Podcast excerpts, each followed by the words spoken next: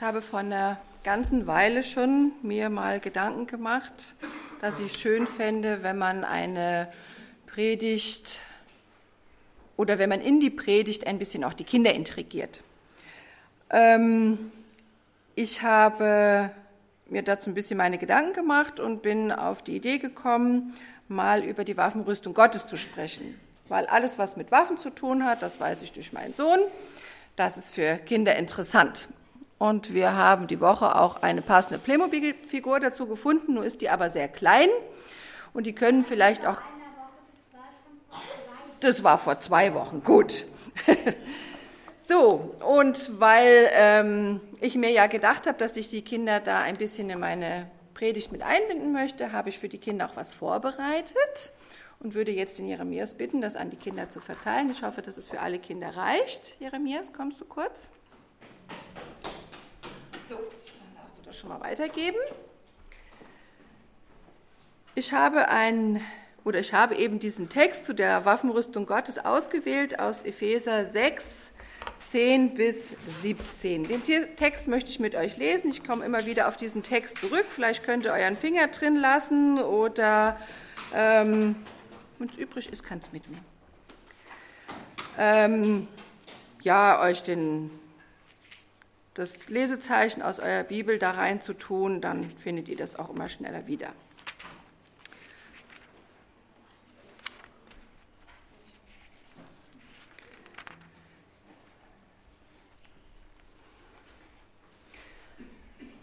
Seid stark in dem Herrn und in der Macht seiner Stärke. Ziehet an die Waffenrüstung Gottes, dass ihr bestehen könnt gegen die listigen Anläufe des Teufels. Denn wir haben nicht mit Fleisch und Blut zu kämpfen, sondern mit Mächtigen und Gewaltigen, nämlich mit dem Herrn der Welt, der in dieser Finsternis herrschen, und mit den bösen Geistern unter dem Himmel. Um deswillen ergreifet die Waffenrüstung Gottes, auf dass ihr an dem bösen Tage Widerstand tun und alles wohl ausrichten und das Feld behalten möget. So steht nun umgürtet an euren Lenden mit Wahrheit und angetan mit dem Panzer der Gerechtigkeit und an den Beinen gestiefelt als fertig zu treiben das Evangelium des Friedens. Vor allen Dingen aber ergreifet den Schild des Glaubens, mit welchem ihr auslöschen könnt die feurigen Pfeile des Bösen, und nehmt den Helm des Heils und das Schwert des Geistes, welches ist das Wort Gottes.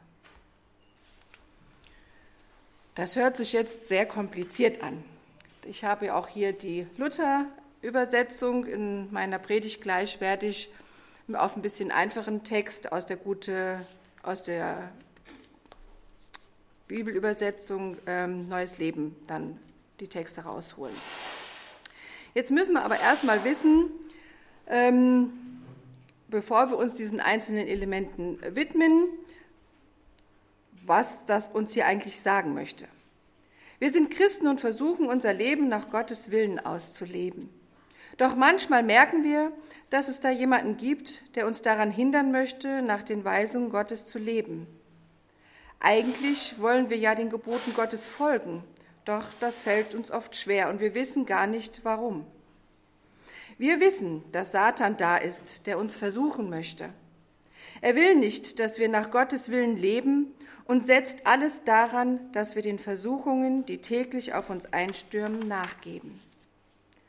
Satan und seine Engel sind nicht aus Fleisch und Blut, sie sind auch keine Fantasie, sie sind real, aber nicht sichtbar.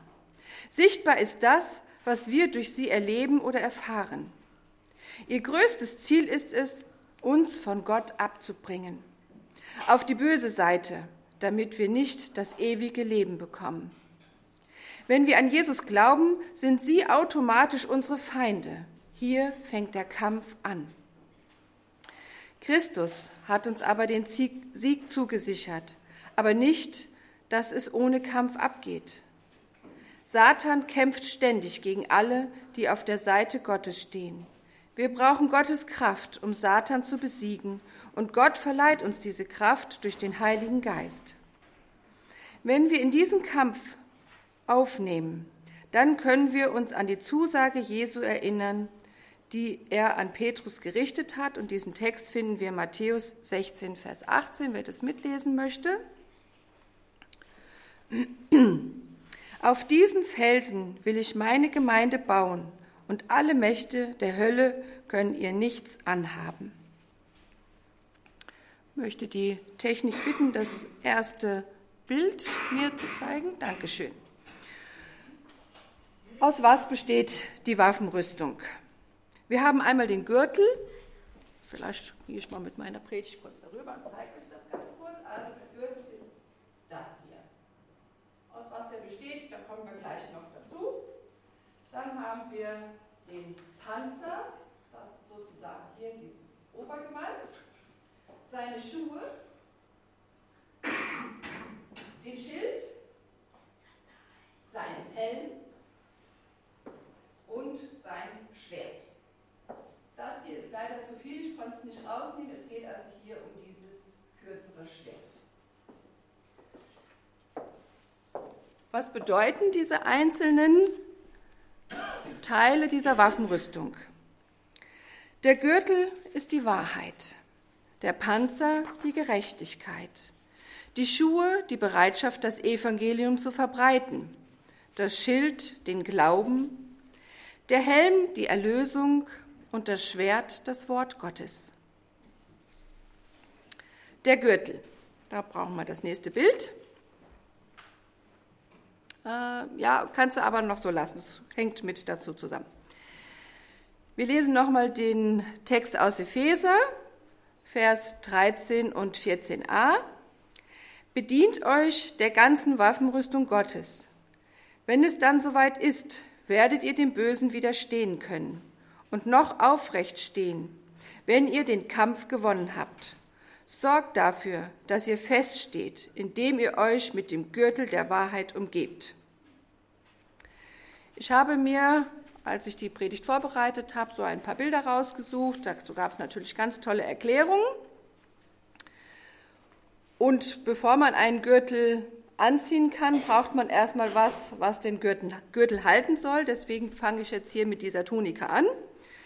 Das übliche Kleidungsstück des Soldaten ist die auch im Zivilen verwendete knielange Tunika aus Wolle oder starkem Lein. Also je nachdem hat man sie getragen. Vom Schnitt her ähnelt sie einem überlangen T-Shirt und konnte sowohl mit Halbärmeln, langen Ärmeln oder auch ärmellos hergestellt werden. Ich denke mal, es lag immer so ein bisschen daran, welche Jahreszeit gerade war, ob es warm oder kalt sein sollte und dementsprechend wurden die Ärmel dran, gelassen, dran gemacht oder eben äh, abgelassen. Die Tunika wurde bei der Armee mittels eines Kingulu Militare, das ist dann der Gürtel, auf etwa eine Handbreit über dem Knie gerafft. Als Unterkleidung diente eine weitere, etwas kürzere Untertunika aus Leinen, weil das einfach für den Körper, für die Haut ein bisschen angenehmer war.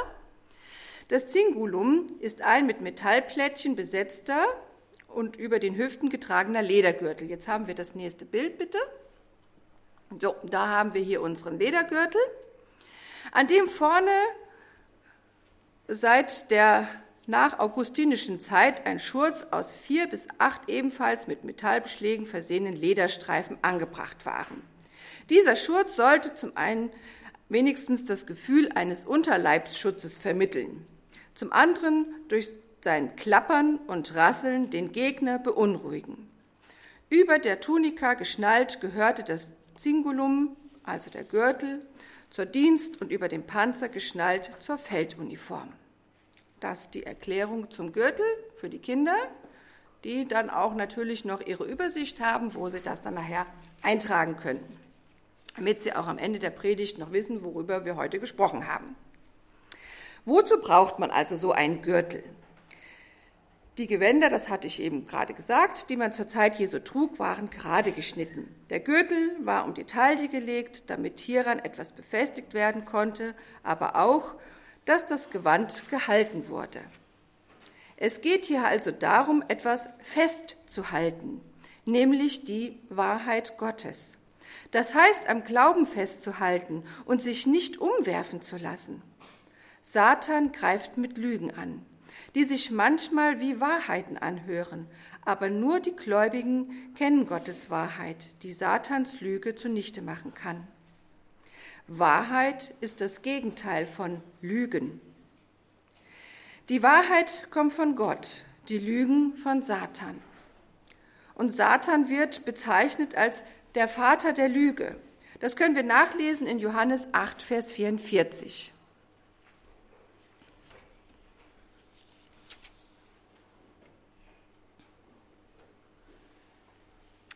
Ihr habt den Teufel zum Vater und nach eures Vaters Gelüste wollt ihr tun. Der ist ein Mörder von Anfang und steht nicht in der Wahrheit, denn die Wahrheit ist nicht in ihm.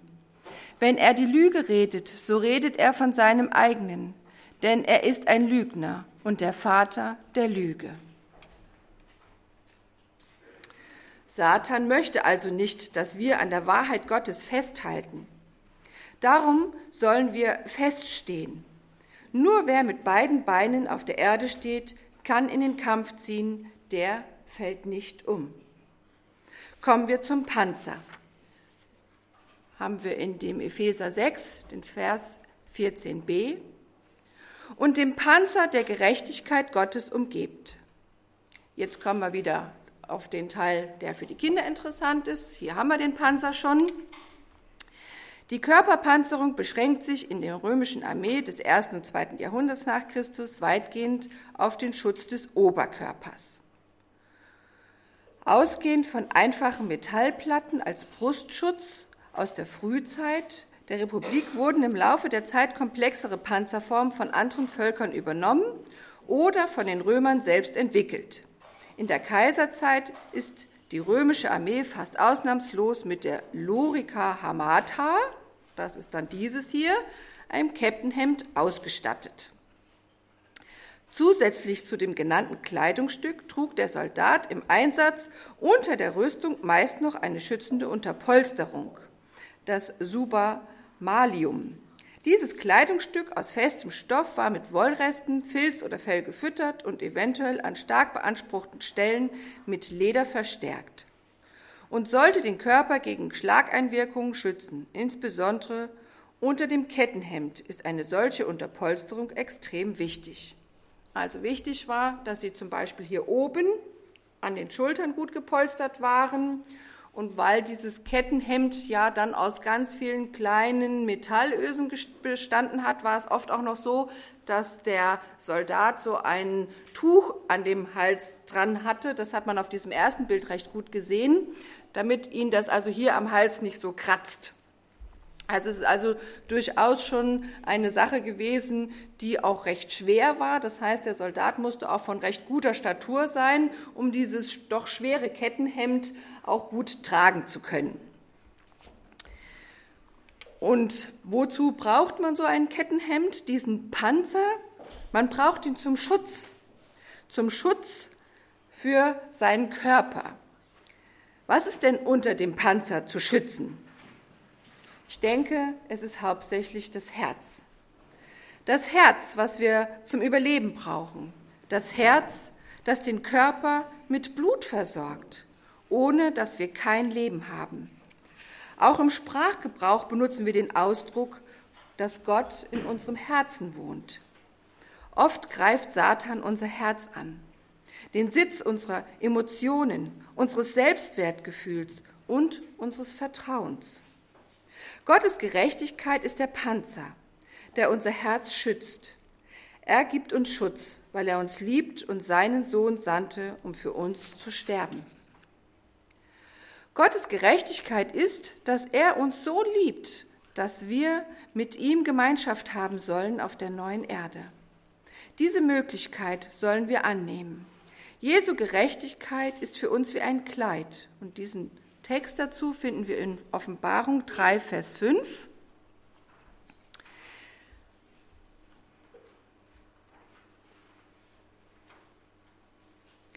Wer überwindet, soll mit weißen Kleidern angetan werden, und ich werde seinen Namen nicht austilgen aus dem Buch des Lebens. Und ich will seinen Namen bekennen vor meinem Vater und vor seinen Engeln. Jesus sagt zu seinen Jüngern in Lukas 12, 30 und 31. Bin heute ein bisschen schnell, glaube ich, mit meinen Bibeltexten.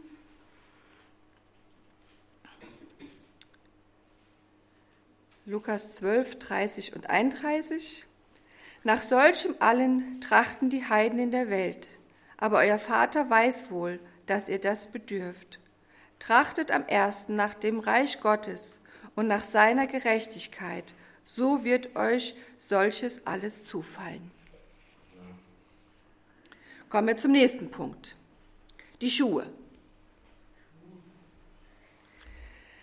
Steht in Vers 15, wieder im Ephesertext. Eure Füße sollen für die gute Botschaft eintreten, die den Frieden mit Gott verkündet. Die Schuhe. Wie sahen die Schuhe zur Zeit Jesu aus? Es waren meist Sandalen, keine Wanderschuhe, wie wir sie heute anziehen würden, wenn wir eine längere Strecke vor uns haben. Für die Kinder zur Erklärung, die Kaliga, so nannte man die Schuhe, war eine, oder Sandale in diesem Falle ja eigentlich eher, war eine überaus robuste Sandale aus starkem Rindsleder, das an den Sohlen mit 80 bis 90 Eisennägeln besetzt war. Man geht davon aus, dass sie sich aus einem in Streifen geschnittenen Lederschuh entwickelt hat. Sandalen statt geschlossene Schuhe zu tragen hat entscheidende Vorteile. Der Fuß ist gut belüftet und schwitzt daher nicht. Blasenbildung wird verhindert. Des Weiteren trocknet die Kaliga schnell und man kann auch mal problemlos einen Fluss durchwaten, weil ein Soldat ja nur ein Paar Schuhe hatte, also ein Paar Sandalen, nicht wie wir, die wir ein paar mehr haben, wenn ein Paar Schuhe nass ist. Satan will uns also einreden, dass es eine wertlose und hoffnungslose Aufgabe sei, anderen die gute Botschaft weiterzusagen. Die Aufgabe scheint zu groß und die negativen Reaktionen nicht zu verkraften. Aber die Schuhe, die Gott uns gibt, sind die Motivation, den wahren Frieden weiter zu verkünden, den wir in Gott haben können. Eine Botschaft, die jeder hören muss. Es ist unsere Aufgabe, Gottes Wort zu verkünden. Dies hat Jesus seinen Jüngern mitgegeben, als er in den Himmel auffuhr. Den Text dazu finden wir dann in Matthäus 28, Vers 19. Ich denke, den kennt ihr sicher auswendig. Darum geht hin und mache zu Jüngern alle Völker, taufet sie auf den Namen des Vaters und des Sohnes und des Heiligen Geistes. Wie sieht das aus, wenn wir sein Wort verkünden sollen, allen Völkern in aller Welt? Wo, wir sind doch keine Missionare, die in andere Länder reisen und dort Gottes Wort verkünden. Nein, alle Welt fängt bei meinem Nächsten an, bei meinem Nachbarn, Freunden und Bekannten, vielleicht auch in meiner Familie, dort, wo die Menschen Gott nicht kennen oder sich von ihm entfernt haben. Es ist meine Aufgabe, ihnen von Gott zu erzählen, aber auch nach Gottes Willen zu leben. Wie kann ich sein Wort weitersagen, wenn ich nicht das auslebe, was Gottes Willen entspricht? Woher weiß ich, was Gottes Wille ist? Ich lese in seinem Wort und studiere es. Das tun wir jeden Sabbat. Nicht nur wir Erwachsenen, nein, die Kinder tun das auch. Dafür haben sie ihre Kinderstunde. Also auch die Kinder können das Wort Gottes weitergeben und so leben, wie Gott es möchte, weil sie jeden Sabbat davon hören, genau wie wir Erwachsene auch. Wir wissen also, was Gottes Wille ist. Kommen wir zum nächsten Punkt, dem Schild. Steht in Vers 16, Epheser 6, Vers 16. Setzt den Glauben als ein Schutzschild ein, um die feurigen Pfeile des Satans abzuwehren. Das Schild, in dem, wie es hier in dem Bild ist, möchte ich kurz erklären. In der römischen Armee kommen zwei verschiedene Arten von Schilden zum Einsatz. Das gewölbte rechteckige, rechteckige Scutum der Legionellen und die flache ovale oder runde Parma. In allen anderen Truppengattungen. Die Schilde wurden aus verleintem Schichtholz hergestellt und mit einem Kantenschutz aus dünnem Metall versehen. Auf der Außenseite ist durch die Schildbemalung in der Regel die Einheit des Trägers zu erkennen. Schilde mit massiven Metallbeschlecken oder Schilde aus Metallblechen verboten sich sowohl aus Kosten als auch aus Gewichtsgründen. Das heißt, hätte man jetzt ein Schild aus Metall gehabt, hätte der Soldat das gar nicht tragen können. Deswegen war es wichtig, diese aus Holz herzustellen und sie einfach nur mit Metall so stabil zu machen, dass sie wirklich auch gehalten haben. Diese Schilde dienen als aktiv einsetzbaren Schutz gegen Fernwaffen. Das heißt, alles das, was von außen kommt, damit schützt sich der Soldat mit diesem Schild. Es war aber auch so, und ich denke mal, das kennen die Kinder ganz gut aus diesen Asterix- und Obelix-Filmen, dass man diese Schilde genommen hat. Deswegen nehme ich jetzt hier auch mal meinen kleinen Soldaten. Und sie haben die Schilde sich so vor sich gehalten, dass dann der nächste hier wieder stand und der nächste und der nächste und man hat sie alle so nah aneinander gehalten, dass sie sozusagen wie eine Formation zusammengestanden haben, ohne dass irgendetwas auf sie einstürzen konnte. Das heißt, sie haben meistens, waren sie Rechtshänder, mit der rechten Hand diesen Schild festgehalten. Warum das wichtig ist, dass sie Rechtshänder waren, das erkläre ich euch dann später noch, wenn wir zu dem Schwert kommen. Es ist wichtig, dass sie eigentlich alle Rechtshänder waren und das Schild in der rechten Hand gehalten haben und auch sich mit rechts sozusagen geschützt haben vor dem, was auf sie eingekommen ist. Das Schild ist also dafür da, dass ich etwas abwehren oder mich vor etwas schützen kann. Die feurigen Pfeile Satans, nicht einfache Pfeile, sondern feurige. Das heißt, sie sind gefährlich. Wir sollten versuchen, den feurigen Pfeilen aus dem Weg zu gehen, uns vor ihnen zu schützen. Was wir sehen, sind Satansangriffe in Form von Beleidigungen, Rückschlägen und Versuchungen. Aber der Schild des Glaubens schützt uns vor den feurigen Pfeilen Satans. Aus Gottes Perspektive können wir über unsere Umstände hinausblicken und wissen, dass uns der endgültige Sieg gehört. Der nächste Punkt ist der Helm. Kommen wir wieder auf den Text Epheser 6, Vers 17. Setzt den Helm des Heils, der Rettung auf. Was ist der Helm? Wieder zu diesem Bild. Der Helm ist der wichtigste Bestandteil der passiven Schutzbewaffnung, um tödliche Kopfverletzungen zu vermeiden.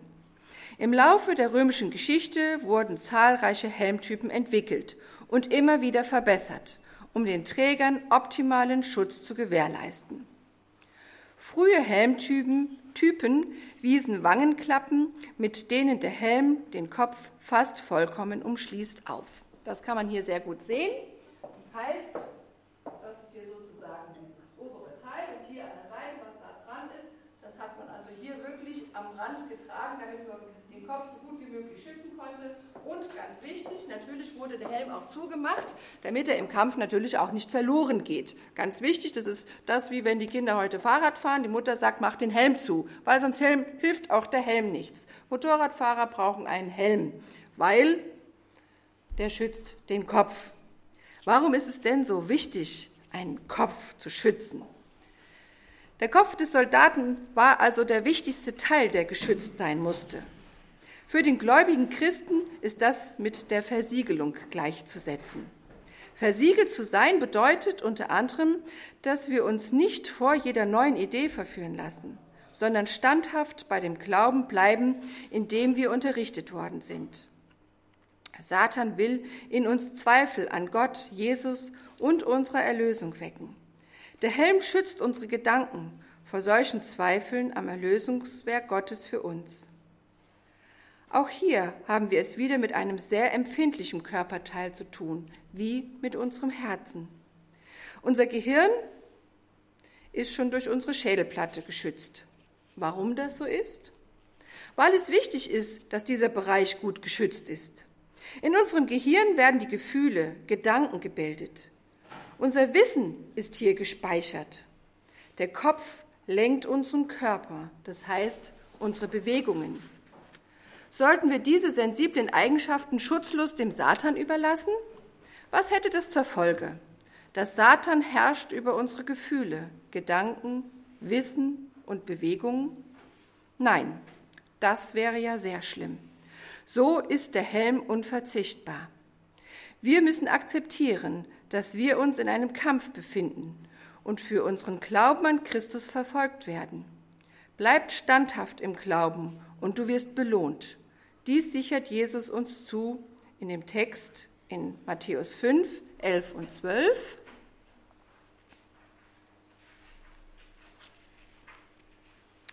Selig seid ihr, wenn euch die Menschen um meinetwillen schmähen und verfolgen und reden allerlei Übles gegen euch, wenn sie damit lügen. Seid fröhlich und getrost, es wird euch im Himmel reichlich belohnt werden, denn ebenso haben sie verfolgt die Propheten, die vor euch gewesen sind. Ein weiterer Text in Epheser 1, Vers 13.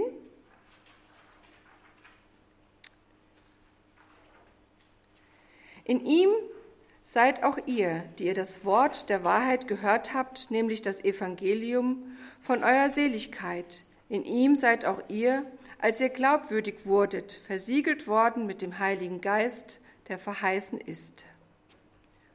Kommen wir zum nächsten Punkt, dem Schwert. Steht im zweiten Teil vom Vers 17.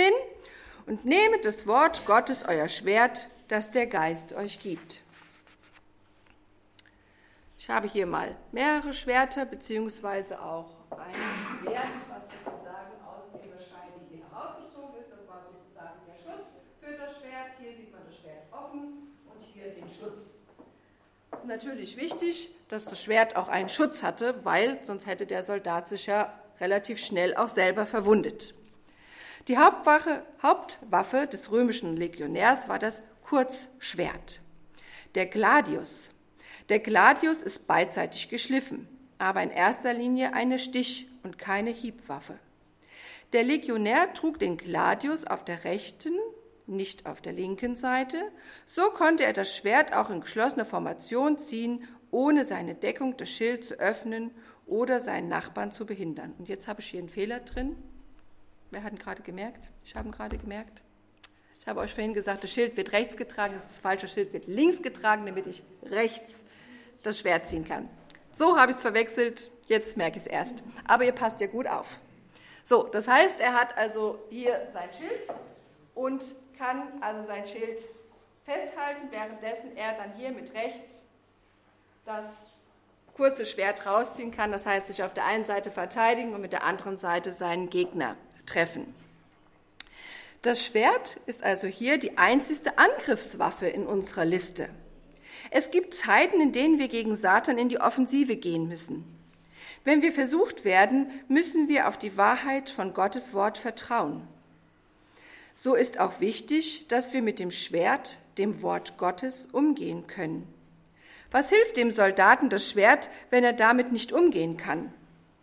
In der Ausbildung des Soldaten lernt dieser damit umzugehen. Nicht seinen Kameraden zu töten, sondern den Feind. Im Übertragenen bedeutet dies, dass wir mit dem Wort Gottes nicht unserem Glaubensbruder oder unserer Glaubensschwester damit drohen oder angreifen. Der Feind, Satan und seine Engel gilt es zu besiegen. Dafür müssen wir aber das Wort Gottes kennen. Es ist also wichtig, dass wir in dem Wort Gottes lesen, es lernen und begreifen. Hier komme ich also wieder an den Punkt, wie schon bei den Schuhen, dass wir dies in Gemeinschaft in der Gemeinde machen. Auch hier können wir unseren Kindern, auch wenn sie noch jung oder klein sind, die Grundlagen mitgeben. Der Soldat muss auch eine Grundausbildung machen, bevor er zum Kampf bereit ist. Unsere Kinder sind also Soldaten in Ausbildung. Wichtig ist, das Wort Gottes zu studieren, zu lesen und im Kopf zu behalten. Deswegen ist es oft auch gut, mal Texte aus der Bibel auswendig zu können. Machen auch die Kinder bei den Pfadfindern, ja? Die lernen da auch Sachen auswendig. Ihr merkt, wie hier die verschiedenen Teile der Waffenrüstung zusammengesehen werden müssen. Man kann nicht sagen, ich nehme nur einen Teil der Waffenrüstung, weil mir der andere Teil nicht gefällt. Die Waffenrüstung braucht alle Teile, sonst ist der Soldat nicht ausgestattet. Wozu brauchen wir so eine Waffenrüstung? Warum werden wir zum Kämpfen und Verteidigen aufgerufen? Wir befinden uns in einem Kampf. Jeder möchte aus einem Kampf als Sieger hervorgehen. Dazu fordert uns der Text in Epheser 6, 10 bis 17 auf, hier, die hier die Waffenrüstung beschrieben ist. Es ist Krieg zwischen dem Teufel, Satan und uns. Wir können diesem nicht aus dem Weg gehen, darum müssen wir diese Waffenrüstung anziehen und uns verteidigen. Ich habe hier einen Text ausgewählt von Ellen White aus dem Buch Christus ist Sieger. Da schreibt sie, wir wollen die ganze Waffenrüstung Gottes anlegen und uns als Menschen erweisen, die ihren Herrn in den Wolken des Himmels erwarten. Wenn ihr das tut, werden Menschen zu Gott umkehren. Wir sollen danach streben, Menschen zu Jesus zu führen, wie Fischer und Jäger nach Beute suchen. Manchmal wirst du einen Fisch fangen, manchmal auch nicht. Aber wir sollen einfach damit weitermachen, weil es Gottes Werk ist und weil wir wissen, dass er uns eine wichtige Botschaft für die ungläubigen Menschen aufgetragen hat. Diese Botschaft wird sich ihren Weg in viele Menschenherzen bahnen und sie gewinnen. Vielleicht können wir die Technik noch mal kurz das erste Bild mit dem Soldaten dann noch mal anwerfen. Es ist also wichtig, dass wir auf den Sieg schauen, die Gemeinschaft mit Gott, das Leben auf der neuen Erde. Das ist das Ziel. Dafür lohnt es sich, in den Kampf zu ziehen und zu kämpfen und, das ist das Wichtige daran, auch zu gewinnen. Darum kämpft der Soldat, weil er siegen möchte. Wir sind die Soldaten. Kommt habe jetzt hier nochmal einen Bibeltext gewählt, in 1. Korinther 15, Vers 57. Gott aber sei Dank, dass er uns den Sieg gibt durch unseren Herrn Jesus Christus. Sind wir nun egoistisch und wollen diese Botschaft für uns behalten, dass wir Sieger sind? Nein, wir sind aufgefordert, diese Botschaft auch weiterzugeben an unsere Mitmenschen. Deshalb ziehen wir die Schuhe an worauf ich schon eingegangen bin.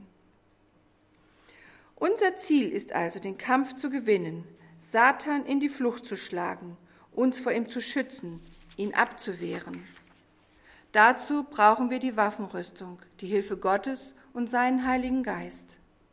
Jesus ist für uns gestorben, damit wir die Möglichkeit haben, bei Gott in der Ewigkeit zu sein, mit ihm zu sein, auf der neuen Erde, Dafür lohnt es sich zu kämpfen und zu siegen.